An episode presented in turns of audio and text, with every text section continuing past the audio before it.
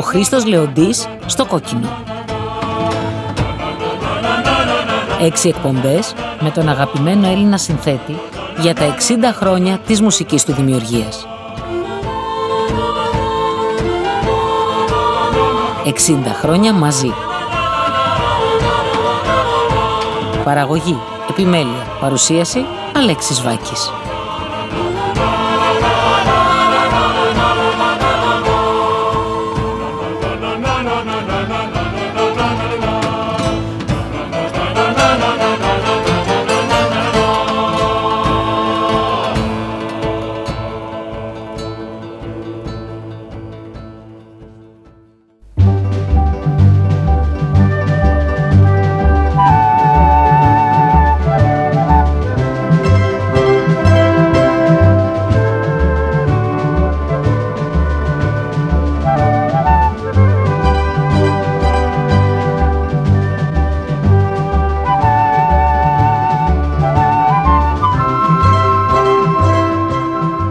Ξεκίνησε η δεύτερη ώρα της πρώτης εκπομπής με τον Χρήστο Λεοντή εδώ στο Κόκκινο. Μια πρώτη εκπομπή που αναφέρεται στην περίοδο 1963-1965. Ο Χρήστος Λεοντής έχει ήδη κάνει μαζί με τον Μάνο Λοΐζο την πρώτη του συναυλία στο θέατρο Ακροπόλ, έχει μπει στη δισκογραφία με τα δισκάκια που τραγούδησε για την Ερσέα Βίκτορ η Εφη Παναγιώτου και έχει πάρει το πρώτο βραβείο στο Φεστιβάλ Λαϊκού Τραγουδιού. Πάμε τώρα στη Λιούτσα, στην ε, πρώτη σας παραγγελία για να γράψετε πρωτότυπη μουσική για θεατρικό έργο. Η Λιούτσα από ό,τι βλέπω στα χαρτιά μου 63. είναι 63 ανέβηκε από το θέατρο Πορεία Στο θέατρο, Στο θέατρο. Πορεία από το Θείασο Ενωμένων Καλλιτεχνών που ήταν του Σωματείου Ελλήνων Ηθοποιών. μάλιστα. Το έργο είπαμε είναι του Ηλία Λιμπερόπουλου, η σκηνοθεσία ήταν του Γιώργου Θεοδοσιάδης, σκηνικά και κουστούμια Σπύρος Βασιλείου. Δηλαδή Ναι. ναι. Ναι, βαριά ναι. ονόματα. Και την μουσική εποχή. την είχαν δώσει στο Μίκη. Ο Μίκης επειδή λόγω της παραγγελίας που του είχαν Δεν δώσει. προλάβαμε, αυτά, ναι. τα είδε, ε. Μάλιστα είχε δώσει τότε και το πρώτο θεατρικό στο Μάνο, στο Λοΐζο, το σπίτι της Μπερνάντα Άλμπα στο, στη Θεσσαλο- στο κρατικό θέατρο της Θεσσαλονίκης. Του είχαν αναθέσει δύο έργα, επειδή τότε ακουγόταν πολλοί επιτάφιες και είχαν πέσει όλοι Ναι, απάνω. ναι. ναι. Και από αυτό το έργο σώζεται Μπήκα- ναι, ένα τραγούδι. ναι, ένα σώζεται. τραγούδι, ναι. Ε, στο γυαλού την άκρη που αργότερα το δισκογραφήσατε με τη Βίκη Μοσχολίου εμείς θα το ακούσουμε σε προγενέστερη αδισκογράφητη εκτέλεση τώρα.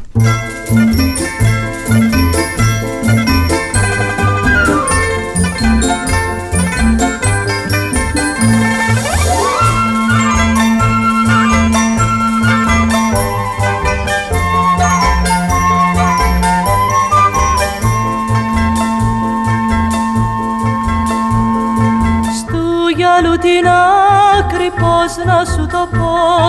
Πνίγηκα στο δάκρυ μέχρι να σε βρω. Πνίγηκα στο δάκρυ μέχρι μέχρι να σε βρω. Στου γυαλού την άκρη πώς να σου να σου το πω.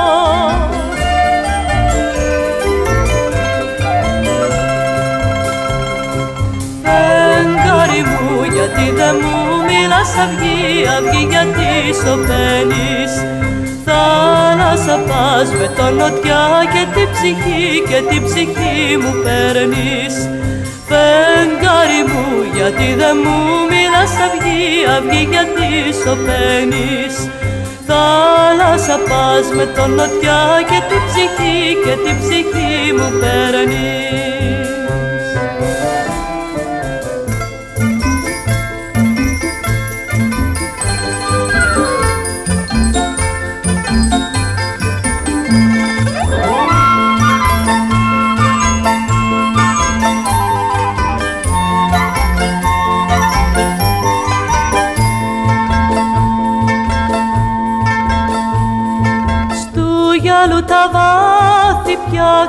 να βρω. Χάθηκε η αγάπη πάνω στον αφρό. Χάθηκε η αγάπη πάνω πάνω στον αφρό.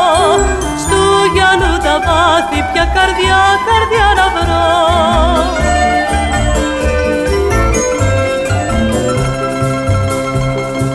Φεγγάρι μου γιατί δεν μου μιλάς αυγή, αυγή γιατί σωπαίνεις πας με τον νοτιά και την ψυχή και την ψυχή μου παίρνεις. Φεγγάρι μου γιατί δεν μου μιλάς αυγή, αυγή γιατί σωπαίνεις. Θάλασσα πας με τον νοτιά και την ψυχή και την ψυχή μου παίρνεις. Μια σημαντική πλευρά της ε, δραστηριότητάς σας και της μουσικής αλλά και της βιοποριστικής ε, γιατί παίζει και αυτό ρόλο σε έναν άνθρωπο που δεν έχει πηγές εκείνα τα χρόνια, είναι πολύ νέος.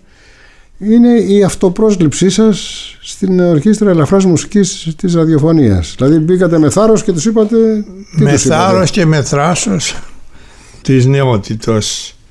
Φαντάρος ήμουν ακόμα και πήγα στην ε, τότε η ΕΙΡ, το ΕΙΡ, Εθνικό Ίδρυμα Ραδιοφωνίας δεν ήταν εδώ στην Αγία Παρασκευή, δεν υπήρχε αυτό το κτίριο, ήταν στη Ριγίλη, στο γωνιακό και έπαιρνε δίπλα στην λέσχη των αξιωματικών.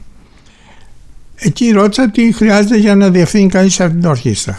ε, με είδαν έτσι λιγάκι λοξά.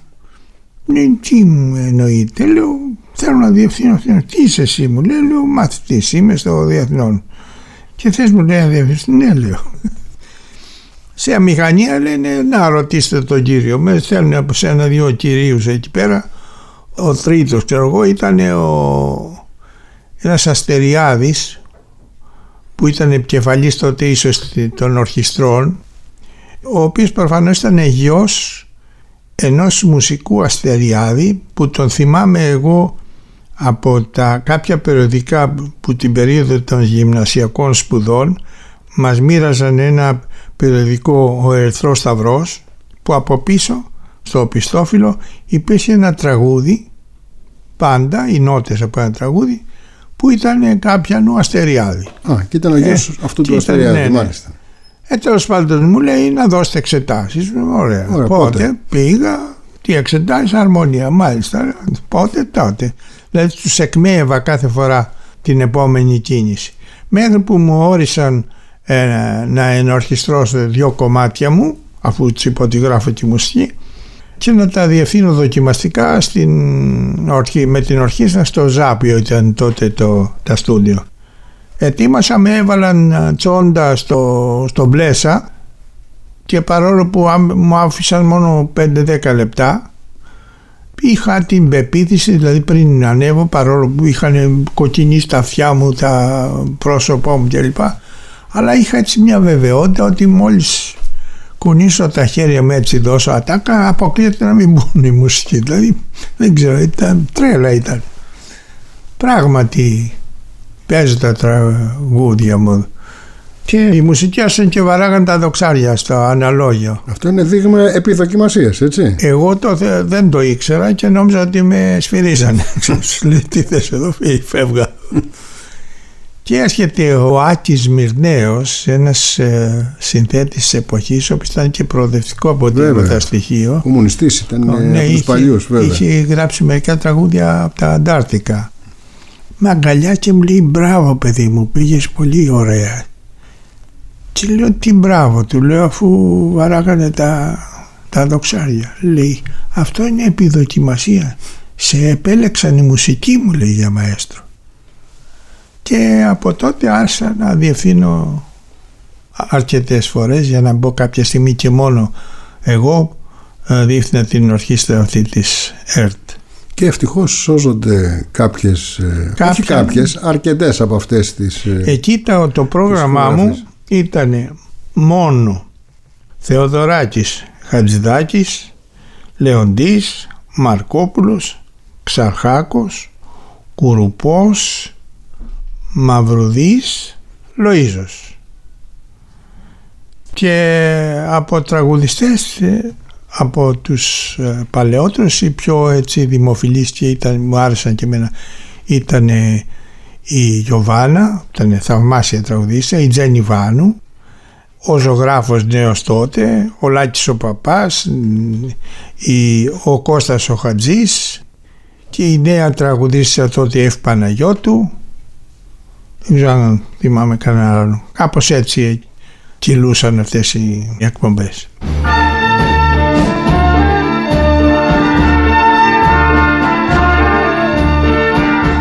Κορίτσι του μικρού γυαλού, σε στίχους του Μάνου Ελευθερίου, με την Τζένι Βάνου και την ορχήστρα του Εθνικού Ιδρύματος Ραδιοφωνίας.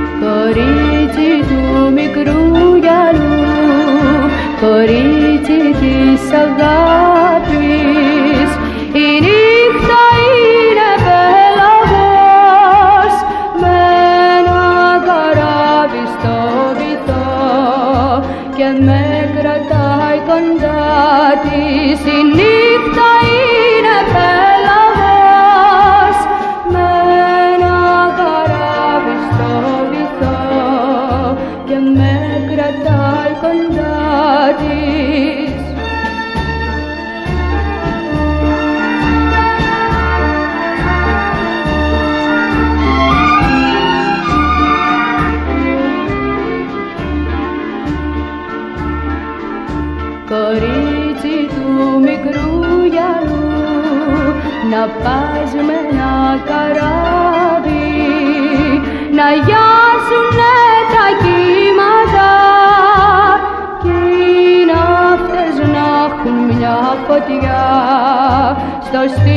στήθος τους να ανάβει να γιάσουνε τα κύματα κι οι ναύτες να έχουν μια φωτιά στο στήθος τους να ανάβει.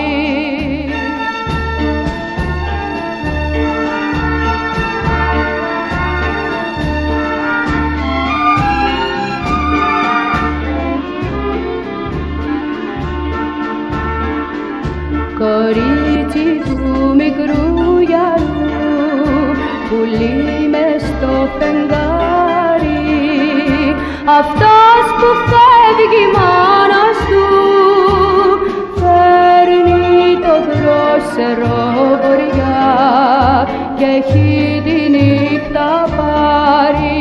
Αυτός που φεύγει μόνος του φέρνει το δρόσερο βοριά και έχει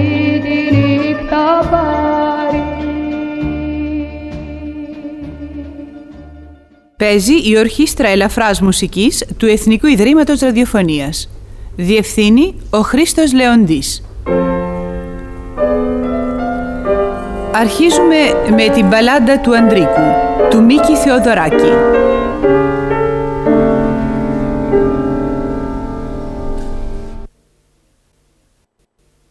Άφησα επίτηδες να ακουστεί το κενό μετά την αναγγελία της μετάδοσης του τραγουδιού του Μίκη Θοδωράκη από το Εθνικό Ίδρυμα Ραδιοφωνίας. Όλες οι μαγνητοτενίες που περιείχαν τραγούδια του Θοδωράκη σβήστηκαν από τη λογοκρισία της Χούντας και έτσι χάθηκαν διαπαντός αυτές οι πολύτιμες ηχογραφήσεις. Όμως ο Χρήστος Λεοντής είχε συνεργαστεί και πριν τη δικτατορία με τον Μίκη Θοδωράκη, τόσο σε συναυλίες που έκαναν από κοινού, όσο και δισκογραφικά με καινούργιες ενορχιστρώσεις και δεύτερες εκτελέσεις τραγουδιών του που κυκλοφόρησαν με την ετικέτα της Οντεών. Μάλιστα, ένα από αυτά τα τραγούδια του Μίκη, που είναι ορχήστρωση και διεύθυνε ο Χρήστος Λεοντής, είναι σε πρώτη και μοναδική μέχρι σήμερα εκτέλεση. Πρόκειται για το τραγούδι Νύχτα Μαγικιά, που θα ακούσουμε τώρα από τον Ηλία Ιακωβίδη και Χοροδία.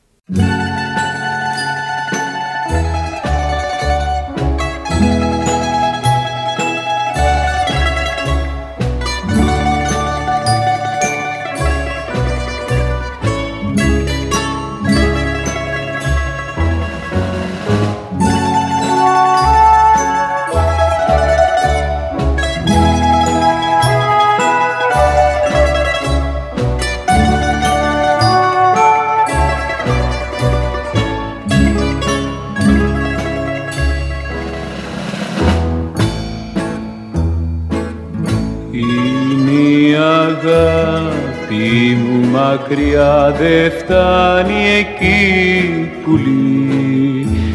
Είναι μακριά για να του πει πως τα αγαπώ. Και ζω κι εγώ γι'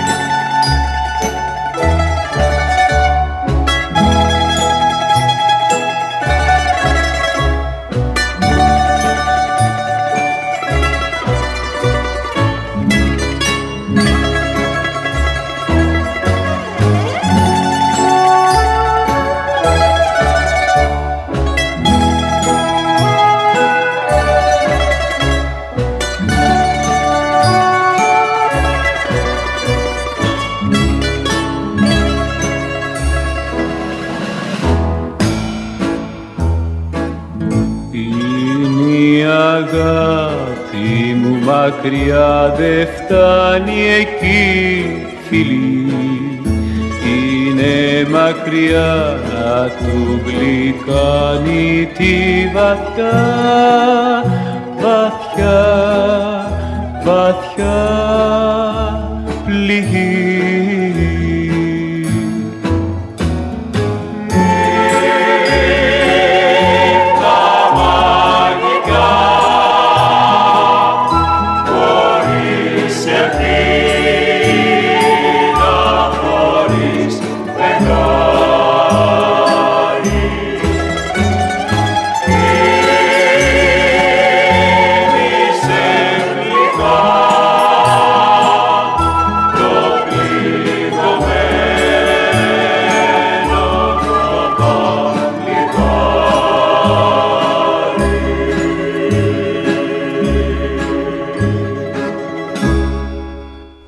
Το 1963, όταν μαζί με τον Μάνο Λοΐζο διευθύνατε από κοινού, πότε ο ένας πότε άλλος δηλαδή, την ορχήστρα στο Θέατρο Πάρκ με τη μαγική πόλη του Χατζηδάκη και του Θοδωράκη, ήρθαν και οι δισκογραφικές προτάσεις. Σας πλησίασε λοιπόν ο Γερομάτσας, ο Μίνος Μάτσας Ναι.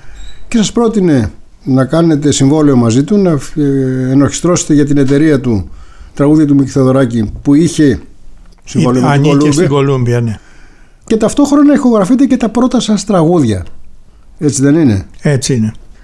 Μάλιστα νομίζω ότι το «Μες στο σκοτάδι περπατώ» με λόγια του Κώστα Βίρβου που τραγούδισε ο Βαγγέλης Περπινιάδης ήταν για ένα φεγγάρι και το μουσικό σήμα των διαφημιστικών εκπομπών της Οντεών στο ραδιόφωνο. Είναι Ναι, έτσι; ναι, για λίγο, ναι, ναι. Είχε, ενώ πρώτα είχε το, το, το 7-8, πώς λένε, ε, το, Τους γλάρους. τους γλάρους. Το έβγαλε για κάποιο διάστημα δοκιμαστικά και έβαλε το μέσα δεν είχε περπατώ. Ε, αυτά τα ακούω και εγώ δεν ήξερα. Νέος ήμουνα, δεν μου δίναν και λογαριασμό πολύ.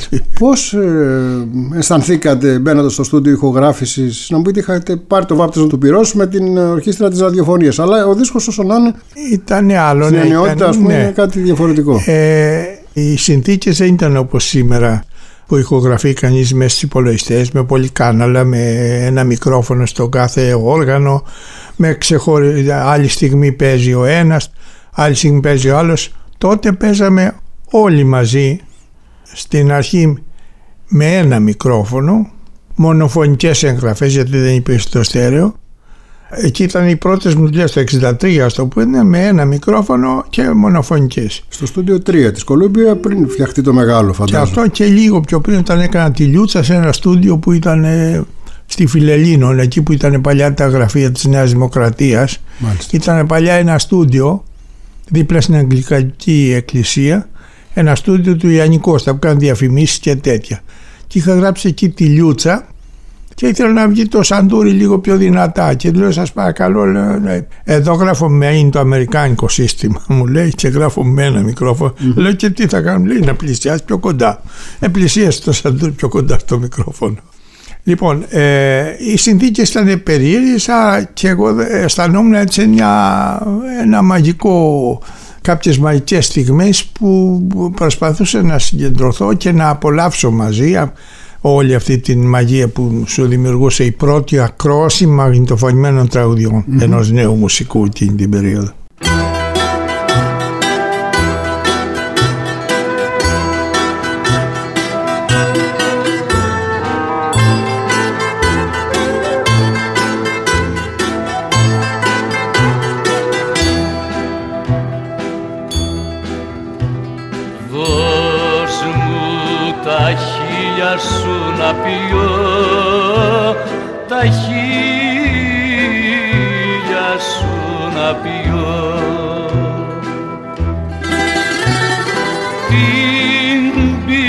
Πίκρα μου να ξεδιψάσω.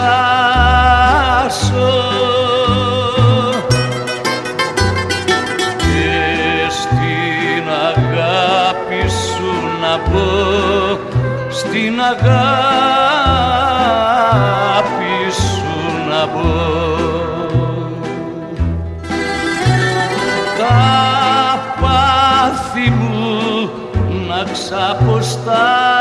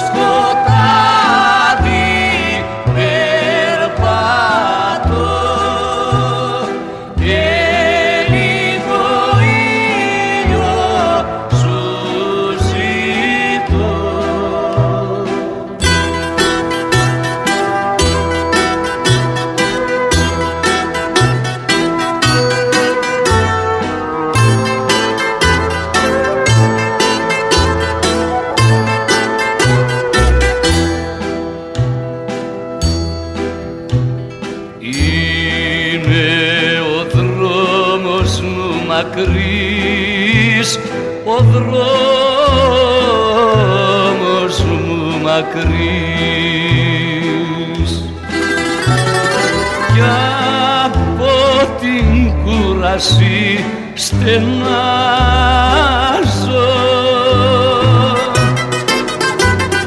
και τα νηφόρη της ζωής τα νηφόρη της ζωής. Χωρίς εσένα δεν το βγάζω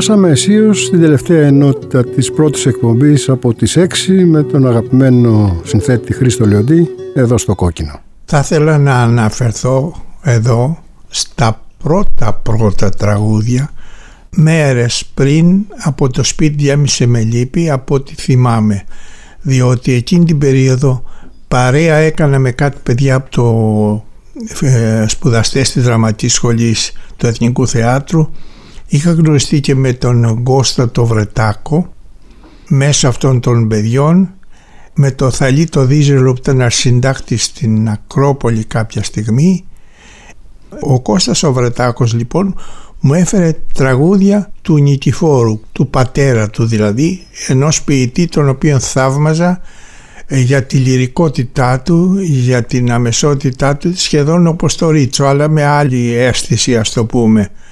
Μου άρεσε πολύ αυτός ο ποιητής και είχε έρθει σε ένα δωμάτιο που έμενα τότε, μου είχε φέρει ο Κώστας τα δύο τραγούδια, το Αργά τη νύχτα και το Φαρμακομένη μέρα και το Νανούρισμα της Μαριάννας.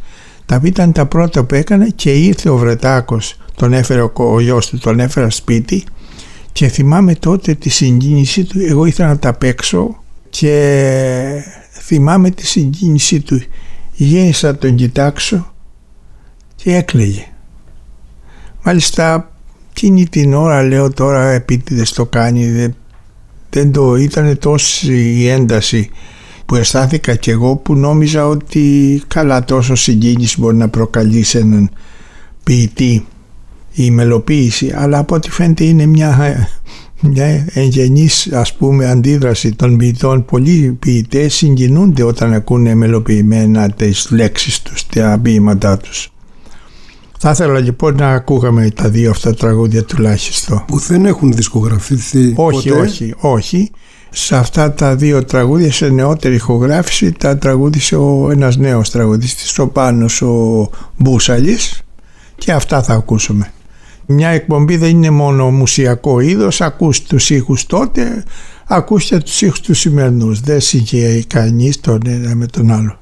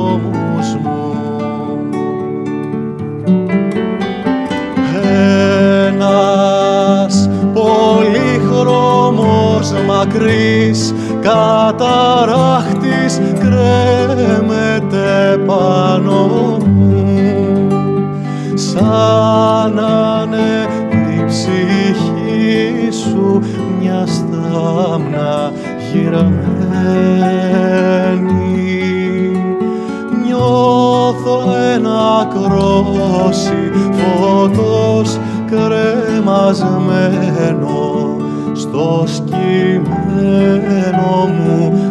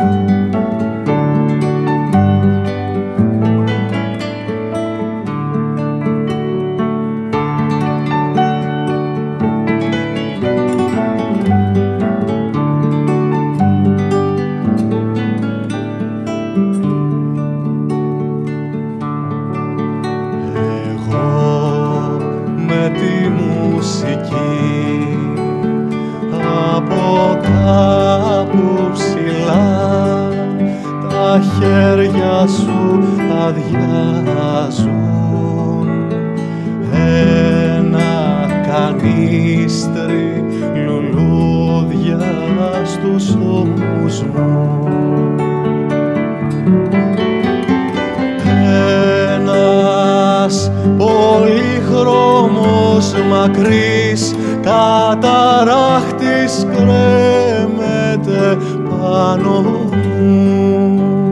Σαν να είναι η ψυχή σου μια στάμα γυραμένη νιώθω ένα κρόσι φωτός κρεμασμένο στο σκυμμένο μου μέτωπο. Είναι νύχτα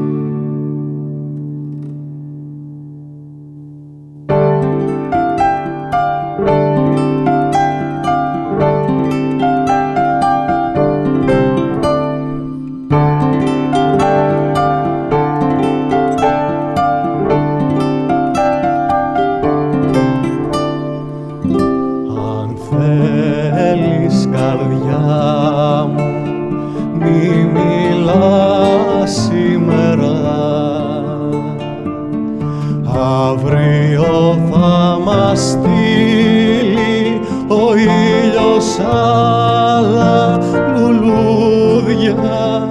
Θα διαλύσει αυτόν τον μεγάλον επιτάφιο και θα βρέξει άλλα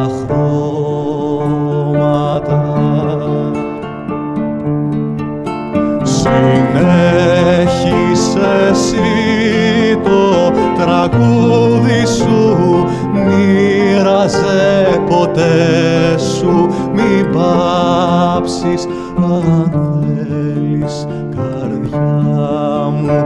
Το ίστατο ρούχο σου να το πάρει αγάπη. Την ίστατη λέξη σου να την πάρει χαρά. Το ίστατο ρούχο σου να το πάρει αγάπη. Την ίστατη λέξη σου να την πάρει χαρά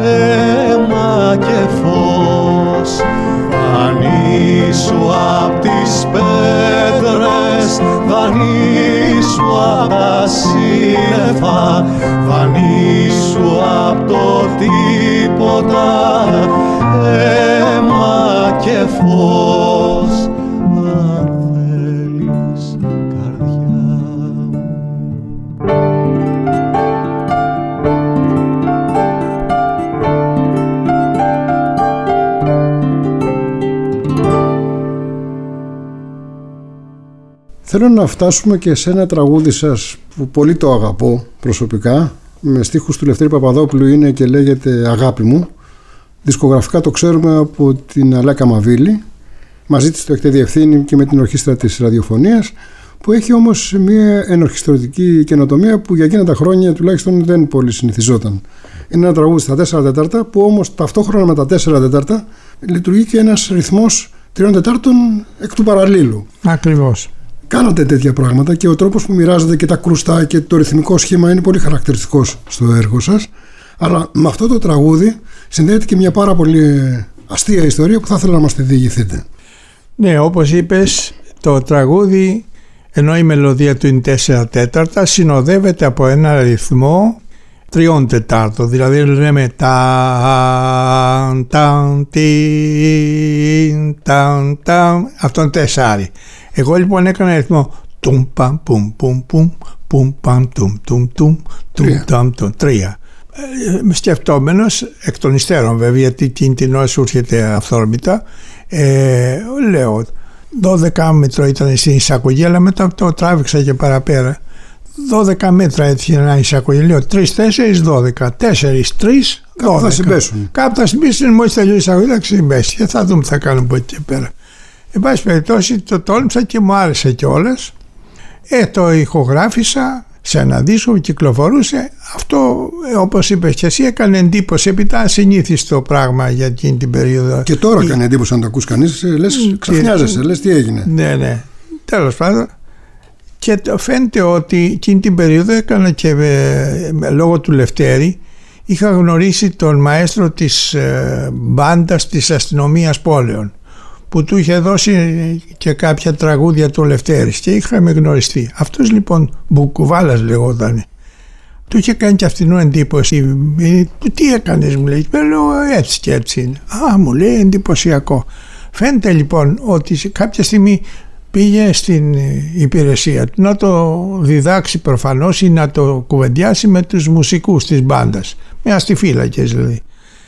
Μπαίνει μέσα, λέει, τους βάζει το τραγούδι, τι ρυθμός είναι, έλεγε ο ένας το ένα, ο άλλος το άλλο, ο άλλος το άλλο. Ήταν φαίνεται και θυμωμένο τη γυναίκα του το ξέρει και λέει πέντε μέρες φυλακή. Εσύ λέει τρία τέταρτα, έξι μέρες φυλακή. Ο άλλος Μοίραζε φυλακές σε πάση περιπτώσει. Οπότε, χωρίς να το ξέρω εγώ βέβαια, γίνονται τα Ιουλιανά. Εγώ πήγαινα κάθε μέρα που είχα. Εκεί λοιπόν στο Ακροπόλ απόξω ήταν η, η αστεία ας πούμε. Από εκεί ξεκινάγανε, εκεί κοντά πήγαινα κι εγώ. Βλέπω τη μία μέρα με κυνηγάει με το, στη διαδήλωση με κυνηγάει με το ρόπαλο ένας αστυνομικός. Του ξεφεύγω. Τη δεύτερη μέρα πάλι στην τρεχάλα και, γίνει- και λέω ο ίδιος αστυνομικός. Λέω τι γίνεται να πούμε θα έτυχε. Την τρίτη μέρα εγκλωβίζομαι στη Στοάκη Χατζηχρήστου που είναι το θέατρο. Πάω προς την Πανεπιστημίου, κατεβαίνω ένα χωροφυλάκι. Πάω προς τα πίσω να πούμε, άλλη μεριά από την Ιπποκράτος να πούμε. Εγκλωβίστηκα εν πάση περιπτώσει εκεί πέρα και εκεί στη γωνία μέσα βλέπω πάλι το, Τον ίδιο, τον ναι. ίδιο χωροφύλακα και σταματάω τον του λέω τι πάμε ρε τι θες; Ναι. και με βρίζει με μια ε, δε- θρησκευτικού περιεχομένου βρισιά να πούμε που έχω φάει δέκα μέρες φυλακή από το κολοτράγουδό σου να πούμε το να κάνουμε γιατί δεν βρήκα το ρυθμό. Και με κυνήγανε να με δείρει τέλος πάντων γίναμε φίλοι και μετά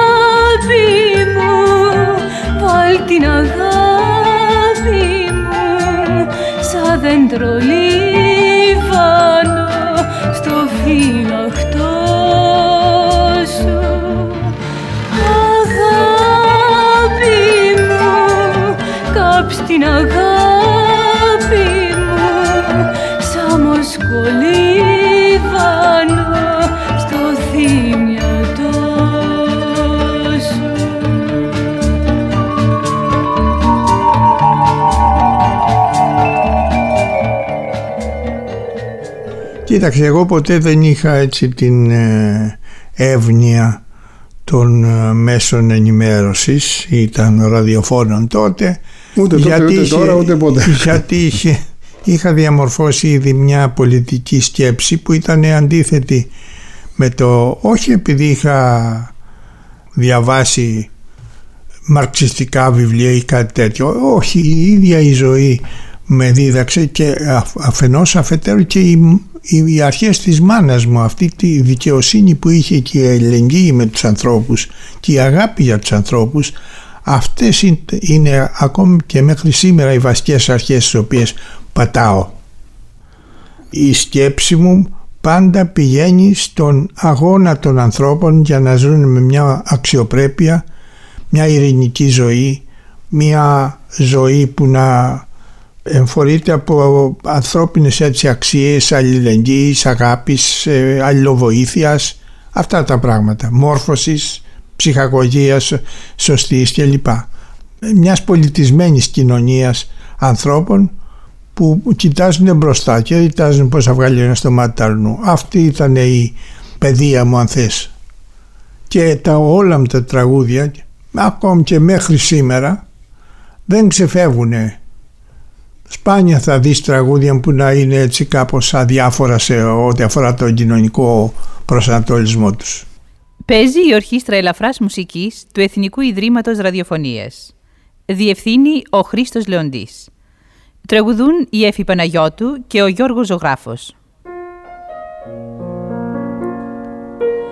Με ένα τραγούδι του Χρήστου Λεοντή σε στίχους Γιάννη Κακουλίδη θα αρχίσει το σημερινό μας πρόγραμμα.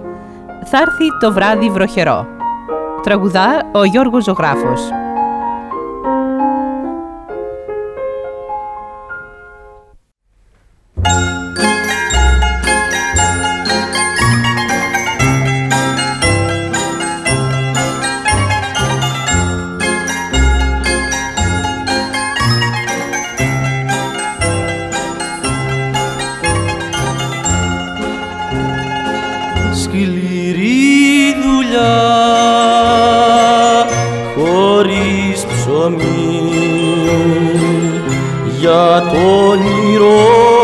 Για το όνειρο η λαχτάρα.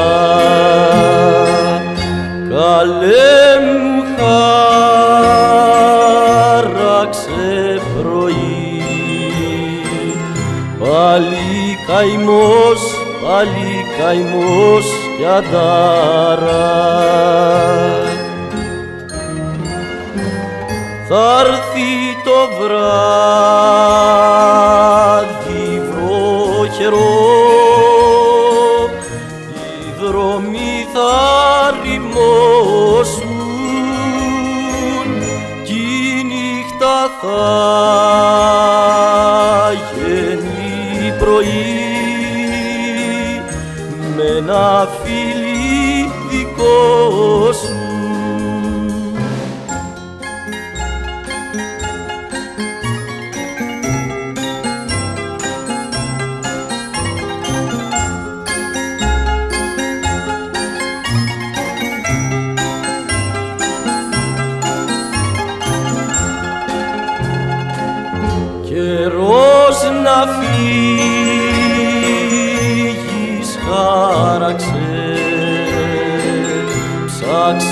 τα δυο, ψάξε τα δυο μου χέρια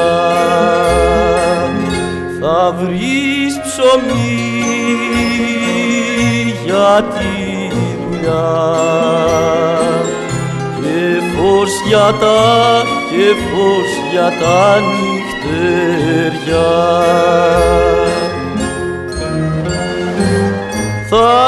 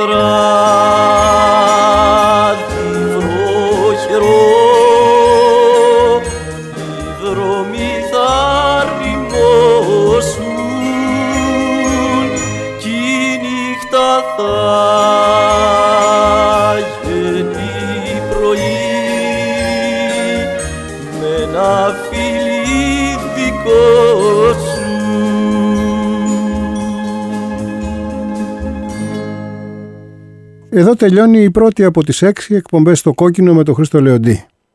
Η δεύτερη που θα μεταδοθεί αύριο την ίδια ώρα θα ξεκινήσει με τη θρηλυκή του Καταχνιά, τον πρώτο ελληνικό δίσκο που μίλησε ανοιχτά για το τρίπτυχο Κατοχή, Αντίσταση, Απελευθέρωση.